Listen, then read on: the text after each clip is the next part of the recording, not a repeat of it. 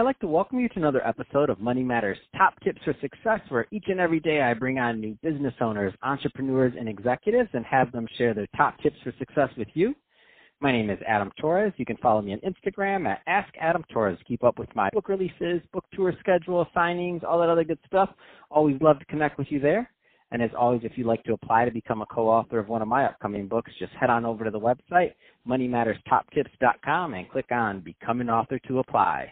All right, so today is a very special reunion 2020 episode. What is that? That's when I bring on a guest I had on in the past, and I had I get enough of that conversation, so I brought him right back. Uh, so today's guest is Janine Moss, who is CEO over at J Moss and Co. and also founder over at AnnaBis.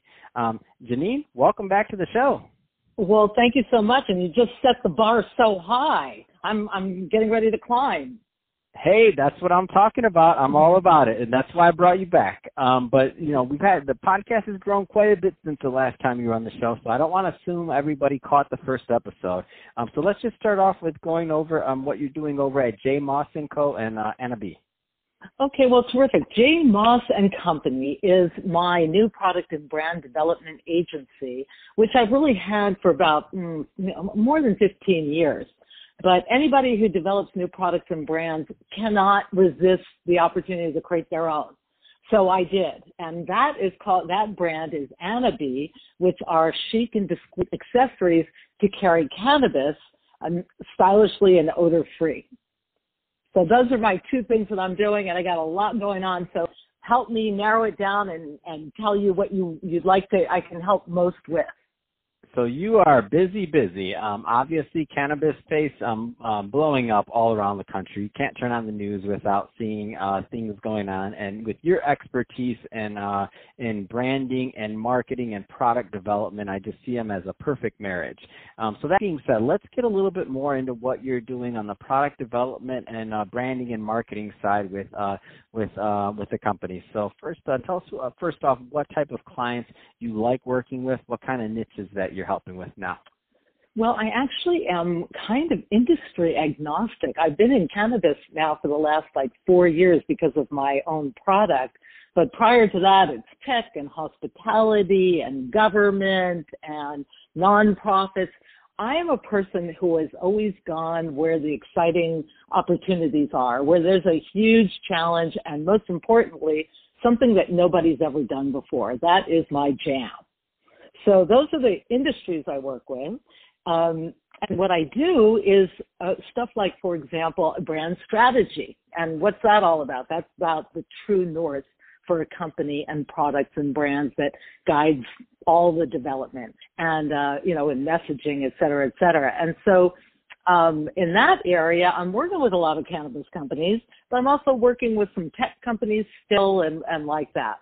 And um, uh, with the tech companies, a lot of what I do is help them simplify and explain really difficult and complex things. I also, though, I work with ad agencies, ad agencies, PR agencies. I help them differentiate themselves in the market and get new business, figure out how to communicate with clients, potential clients, sell themselves essentially. They're good at selling everybody else, and usually we're not as good at selling ourselves. Um, mm. And in and the helping to do things that haven't been done before, uh, you know, it's things like um, I was part of the team that turned around New York City. You probably can't even remember that it was a terrible destination that nobody wanted to go to. We were thought to be mean and dirty and unsafe, and we turned around that whole perception in the 90s. Um, I also worked with the September 11th Fund. I was in the dot com boom. I helped create Restaurant Week back in the day. I've done strategic communications for the Department of Defense and Accenture and Booz Allen and HP, lots and lots of companies. And finally, I also work with media companies creating new media properties and producing new content platforms. So I'm really kind of anything, if it's about communications and marketing, that's what I love to do. So I personally think, I mean, we're in the in, for the creative space and for the marketing. I think we're in this amazing renaissance because what it comes down to is new platforms to tell your message and to connect with people and potentially and to tell your story and to work with um, with the audiences you want to. I mean, they come up all the time, and the niches. I mean, they're they're, they're endless, and new ones again arising all the time. So that being said, um, in branding and marketing, what do you find that um, a lot of, and I know this is going to vary from client to client, but I know with your experience and the amount of clients you've worked throughout the years, you have a good pulse on just what's going on in general. So where do you find a lot of the, you know, branding and marketing errors are happening from some of these newer brands and newer companies? You know, that's an excellent question. You're not going to believe this, but you know what? People want to cut um, cut costs and they want to go fast and they don't want to take the time to do brand strategy, right? And you're going to say, well, what do you, you know, but wait, big companies and stuff, no, even they may do a strategy exercise, but then implementing that strategy falls by the wayside. And when you hear the word strategy, go, yeah, yeah, navel gazing, and I don't want to spend all my time. I want to do, do, do but it's it's just not smart. The smart thing is to really think about who your customer is, what your brand name and promise is, what your product names are going to be, what your personality and voice is, your story, where you fit in the competitive environment, your organizing principles and beliefs. And as a business owner, executive, director, whatever you are, um, you have to map all that to your vision and beliefs. And it's not easy and it takes a little time, but will save so much time down the road when you're dispersing your energies in too many ways. People don't know why you're doing the things you're doing. You haven't brought along your team. There are so many negative impl- implications to short changing, uh, thinking about your and implementing your strategy wisely. I'd say that's, yeah, that's awesome where would you say the the basis? So let's just say obviously we're not going to have time to go through everything, and I don't want to oversimplify it here. But what do you think for some of those companies out there that haven't done a a real legit brand strategy uh, at this place? They have a product that out there at market. Um, where do you think is the starting point for them to kind of starting to get everything together? Here's a crazy disruptive concept for you. Start with the consumer don't think you know everything. There is nobody in this golly molly world who has a, corner on creating the best products are made, right? So if you start early by engaging with consumers in the right way, and I don't mean just going, hey, do you like this or that? That doesn't do anything for you. What you want to do is you want to, rather than treating customers as a, just as a source of data, treat them as a source of inspiration. That is really the, the place where you start test your ideas. Sure, have your ideas. We all have our ideas. I mean, I think I have millions of them every day, but that doesn't mean I think I'm always right. So I take my ideas, and we have techniques that we use to do this. Um, but you take your ideas and you share them with the customer, the consumer, in a uh, uh, a really interesting ways to get their ideas and uh, and get using your ideas to get better ones. Um, I see it happen all the time. Well, I like this word. I don't like that word. Well, how the hell do you know? You don't know. It's what the consumer thinks about that word. It's not about what you think about that word, right? I just that makes sense. No one's a genius at thinking up sure winners, except for the people who are actually going to be using your your product. So that's where I say everybody should start, and nobody's doing it, especially in cannabis. When I say nobody, nobody in cannabis is using it, and certainly mm-hmm. very few people in any milieu are using consumers as a source of inspiration. Oh my gosh, that's funny you say that because I always tell my team, and the, the only thing that I can claim we're really good at is that's all we do. I'm not claiming I have, I'm not claiming yeah. I ever have a good idea. And what's funny to me is like every single thing we've done is because people have asked and we've just listened. Like the podcast was launched, we weren't doing that. We were trying to sell books, and then somebody said you should do a podcast. We tried it, and then we stopped doing it for a little while, and people kept listening. And then we started asking some of the people in the user base, and they're like, "Why aren't you doing that. We started getting messages and other things, and I'm like, all right, well, they're talking. We got to give them what they want. We have to do this. And uh, even the books, like different things that we've published and other things, all that we ever do is go back to and to the consumer and kind of figure out. And I would I don't know if I call them consumer, audience, listeners, um, people that consume our content. But that's really um, and I didn't I never really thought about it because I've never had a physical product other than books or things like that. But you know, developing products. Um, what that looked like and i'm glad that you said that because that just lets me know that i wasn't necessarily i i never claimed to have a good idea. That's the point. I just said what and do they want? And we'll start there. We'll start there. so what do they want? yeah. You're so much ahead of the curve with that i'm telling you. That is the place to start. And guess what? Listening and communicating two of the hardest things right? And you're doing that. You're doing both of those. You just told me that you're listening up front getting your inspiration from your customers and consumers and audience, whatever you call them, and then you're communicating back with them. And the thing that makes that so hard in real life is that is all the filters we're looking through, right? All the fears we have, all the desires to be the smartest mm-hmm. one in the room, all that stuff stands in the way of us really listening to people and really communicating back without being angry and resentful that somebody didn't agree with us or you know whatever else. And I, I tell you, I think of it. I always think about the growth versus fixed mindsets, right? And the, mm-hmm. the fixed mindset says that your basic abilities and intelligence and talents, these are fixed traits. This is what I've got. It's what I've got to work with. That's what I'm going to do, and I'm going to be content with that.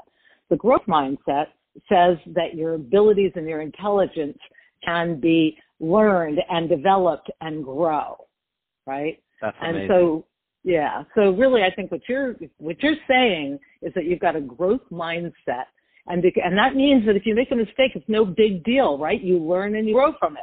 But that enables you to listen and communicate well. So bravo to you.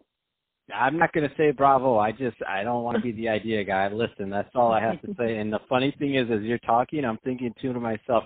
Every process improvement, everything we've done has literally been ideas from uh, from our audience. For example, I'll give you one that I don't know many podcasters are doing, but everybody's so obsessed with like how many downloads do I have and how many subscribers and this and that. Well, for our audience, we kept we got we kept getting um we kept getting um uh feedback or requests for is this on YouTube because I don't really listen to podcasts. I want I want to listen to it on YouTube. And I'm like, well, we don't do that because we're a podcast. And then I was like, oh, wait a minute, that's I don't know that we I don't like to say we don't do. So I redid everything so that um and when you were on last time, I we were doing this, Janine, but you will get a full YouTube video and we converted everything also to video. So it's going to be Instagram, Facebook, Twitter, all kinds of videos. And what's funny is that the YouTube channel, we don't even I'm not even claim I claiming we know how to. That's not our expertise. We don't even have tags. We don't put anything on the additional side of YouTube. We'll figure that out, and I'll hire and get the right people in here to do that. But for now, we just started it,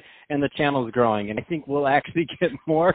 We'll get more views and listens on YouTube than we actually will um, on the podcast probably within two years is my bet because YouTube organically for our type of content is treating us really well. Who would have known that? So why are you forcing people to go get downloads and to use podcasts if they don't want to?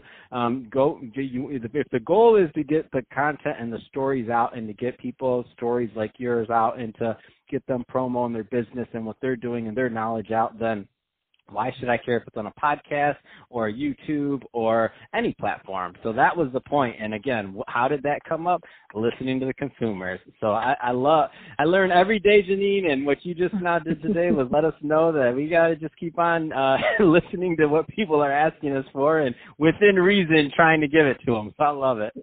That's exactly right. And and being flexible and being willing, like you didn't say, oh no, I'm I've got to do it my way, and so I'm not doing it your way. I don't care, and it mm-hmm. made you feel bad that you didn't already think that you were doing of it before. You just went out, lit and heard, and did it.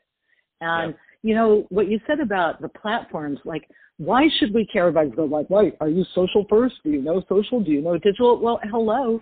Every communications vehicle is valid. Mm-hmm. They all do different jobs. And there's so many of them. What's different is now we have gazillions of them, and once upon a time we didn't have gazillions. So now you have gazillions. It means you have to know a lot more about these different channels and how to use them. But the but to me, the overarching thing is that communications have become real fast. You gotta mm-hmm. you gotta grab them, you gotta learn from them, and you gotta respond to them. And it and whatever medium your customer wants to use, that's the medium you're going to be in, and you're going to you, you've got to communicate in their language. Once upon a time, when I used to do positioning messaging, which I still do, but I do it differently. Once upon a time, it was like, "This is your brand Bible. You will use these words. You will always use these words. I will be the brand cop, and if you don't use these words, I'll come down on you." That was the old way. The new way is I still do positioning and messaging. What does that mean? So it's like, okay, focus on this. These are the key things you have to communicate. But I don't care if you use the exact words anymore because in different media you have to adapt to the language of that medium. So mm-hmm. they're fast and you learn quickly and you, you've got to go back and adapt. So it's a very adaptable, fast moving system. You know, and you have to be agile and interested and listening and learning in order to prosper in it, in my opinion. Yeah, that's exciting. So, Janine, if somebody's, and I could talk to you all day about this, but our time's about up. So, if somebody's listening to this and they want to connect with you to learn more about uh, J. Moss and Co. or to learn more about your brand, AnnaBis, what's the best way for them to get that info? Well, it's my first name. The best way to go directly to me is Janine. And then I'm going to give you at uh, J Moss. So I'm Janine at J M Moss, J M O S S and A-N-D company, C-O-M-P-A-N-Y dot com. So it's Janine at J Moss and Company, all spelled out. So I would love to hear from anybody and hear ideas or challenge me on anything. There's nothing more fun than listening and communicating, in my opinion. Awesome. Well, hey, Janine, really appreciate you uh, coming on the show again, and uh, love love what you're doing with J Moss and Co. And excited to see more great things out of you, and have you back in 2021. We're going to do another. Well, that'll be our two year reunion. It's going to be good stuff. and uh, to the audience, as always, thank you for tuning in. I hope you got a lot of value out of this. If you did, don't forget to subscribe to podcast, uh, or if you are watching this on YouTube, our brand new channel, Money Matters Top Tips. Don't forget to give us a subscribe. And uh, if you if you have some opinions and want to talk about about branding, brand marketing, um, definitely leave us some comments on that video. And uh, I'm not claiming I'm going to know the answers, but I will uh, put Janine on the hook to answer those comments and make her do the work. So that's my always, feedback. I've always wanted an advice column, so come come at it and bring it on. that's awesome. Well, hey, Janine, again, thank you for coming on the show. Um, pre- really appreciate it. Thank you, Adam. See you soon. Thank you.